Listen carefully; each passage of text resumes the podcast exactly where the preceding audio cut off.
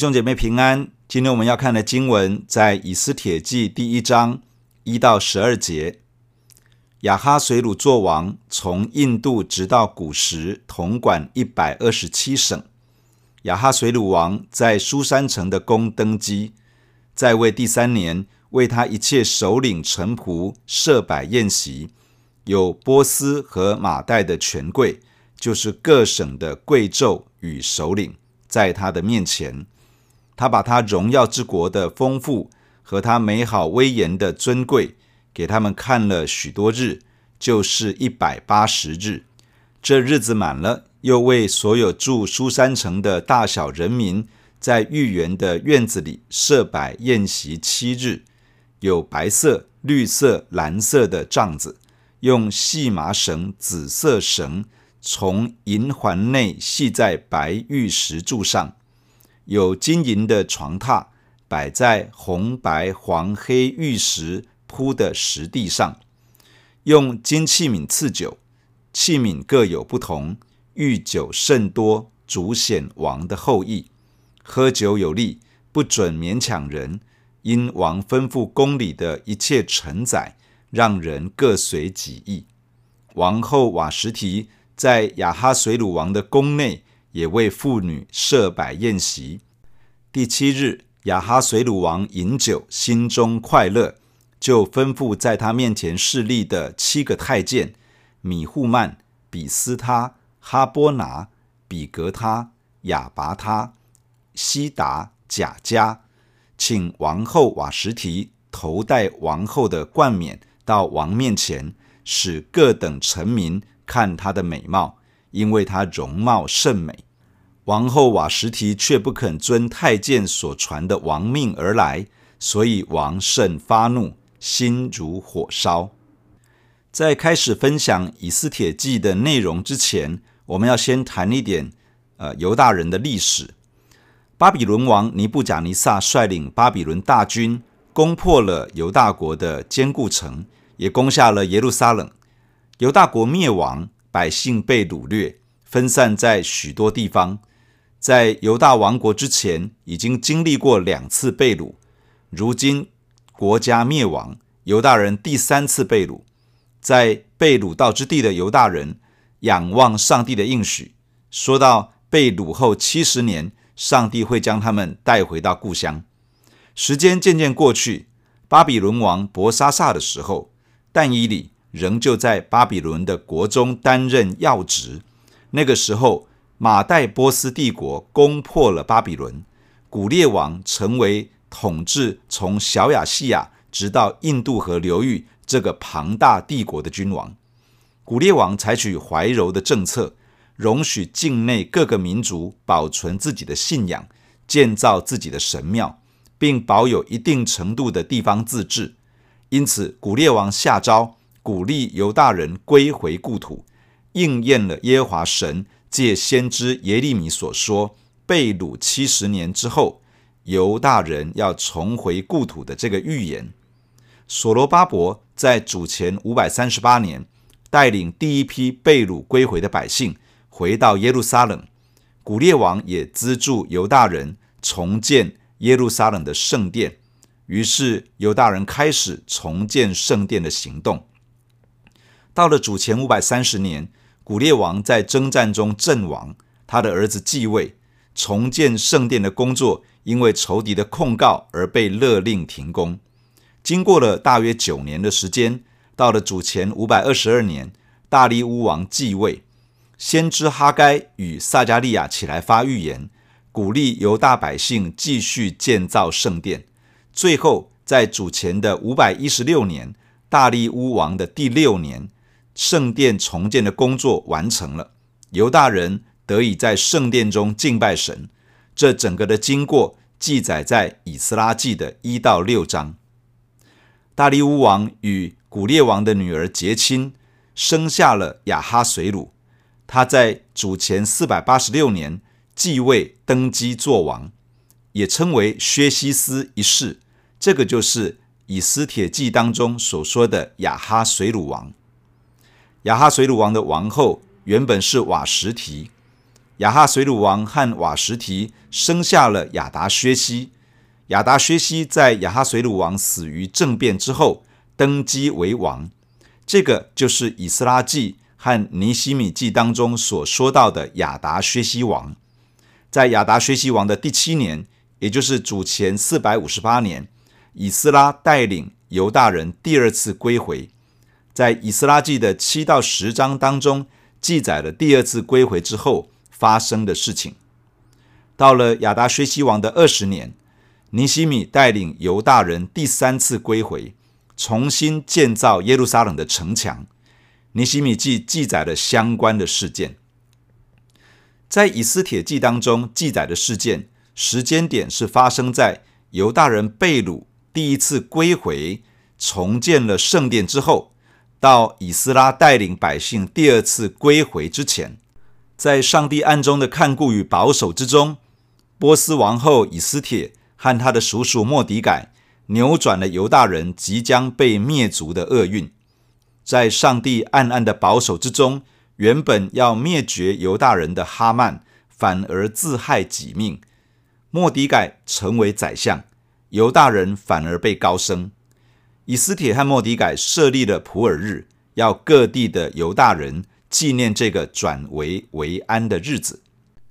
今天的经文谈到了亚哈水鲁王，他是大利乌王的儿子。在大利乌王的那个年代，把波斯帝国的版图扩展到一个程度，东边达到了印度河流域，大约是在现在的巴基斯坦一带；西边达到了尼罗河的上游，大约是在现在的苏丹一带。整个帝国的威势和疆界达到了顶峰。当亚哈随鲁王登基的时候，承接了一个庞大的帝国。大利乌王将整个波斯帝国划分为二十个行省，由总督管理。亚哈随鲁统管从印度到古时的一百二十七省，这个省应该是在行省之下的一个行政单位。苏三城是当时波斯帝国有四个君王都城的其中一个，是波斯王过冬的地方。亚哈水鲁王的第三年，大约是在主前四百八十三年。在主前四百九十年的时候，大利乌王第一次远征希腊失败了。主前四百八十六年，他第二次远征希腊，在那个过程中，大利乌王过世了。他遗命给亚哈水鲁，要他惩罚希腊人。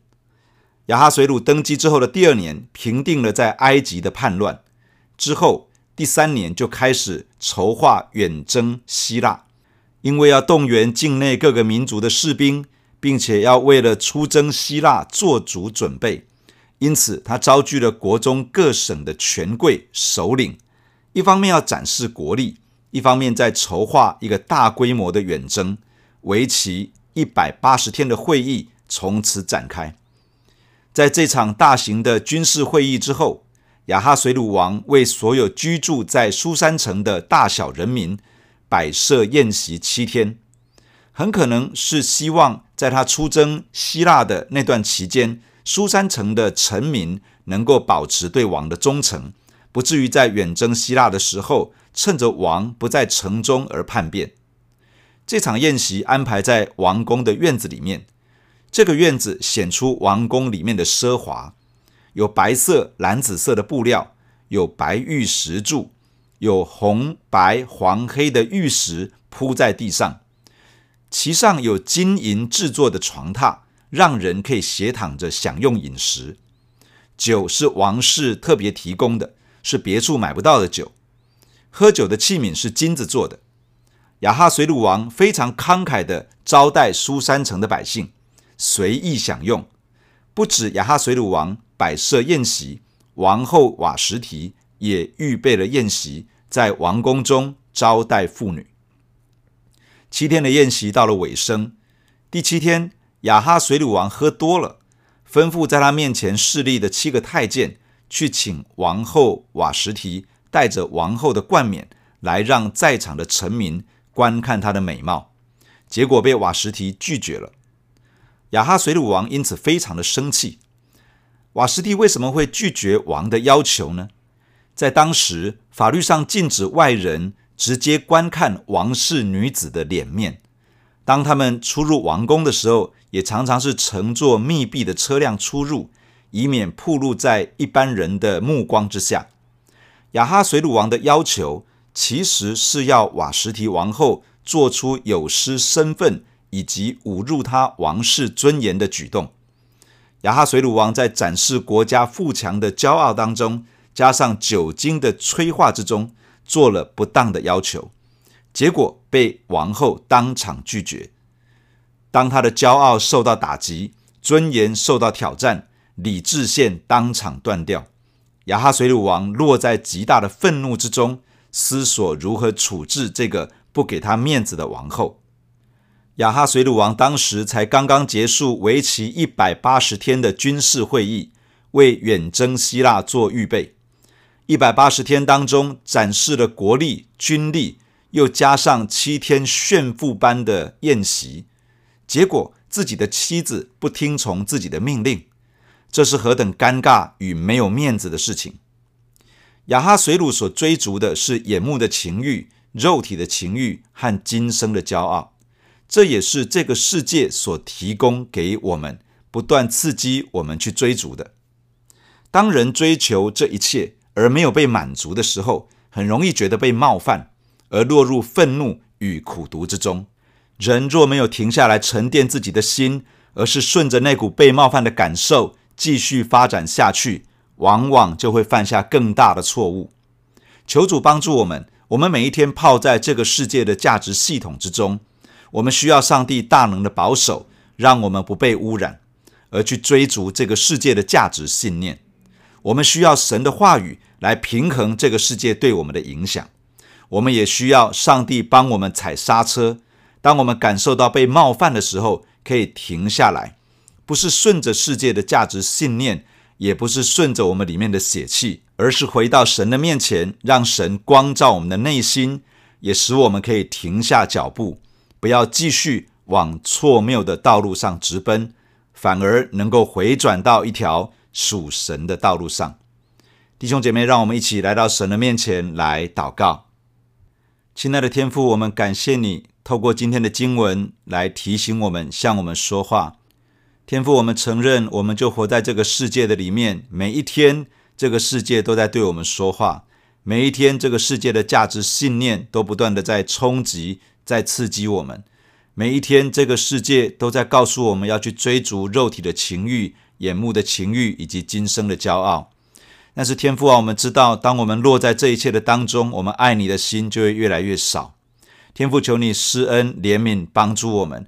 我们常常也确实在这些这个世界的价值信念当中被影响，而当我们的心觉得没有被满足的时候，我们就被冒犯，就落到怒气，甚至愤怒、苦读的当中。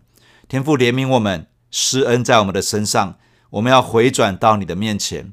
天父，我们向你求一个恩典，当我们感觉到被冒犯的时候，帮助我们可以回到你的面前，可以安静下来，可以沉淀下来。可以聆听你对我们的心说话，天父帮助我们，常常用你的话平衡我们的内心，平衡我们所感受、所被灌输的一切，好让我们的心思意念里面更多有神的话，有上帝的真理来重新引导、校正我们的人生。天父，我也祈求你帮助我们，当我们真的被冒犯的时候，主给我们一个恩典，是可以 hold 得住，是可以约束住自己的心。天父，当我们约束不住的时候，求你借着各样的方式来约束我们的心，好叫我们没有继续往错谬的道上直奔，而是可以回转在你的面前。亲爱的天父，帮助我们，好让我们走在你所喜悦的道路上。求你亲自施恩怜悯，在我们这一切的软弱上加添给我们恩典跟力量，使我们在你的里面刚强起来。谢谢你赐福保守我们。好，让我们可以活出一个分别为圣的生命，不被这个世界一路带着走，保守我们在你的面前。感谢你，谢谢你听我们的祷告，奉耶稣基督的名，阿门。假如你喜欢我们的分享，欢迎订阅并关注这个频道。假如你从今天的分享当中得到帮助，欢迎你分享给更多的人。愿上帝祝福你，阿门。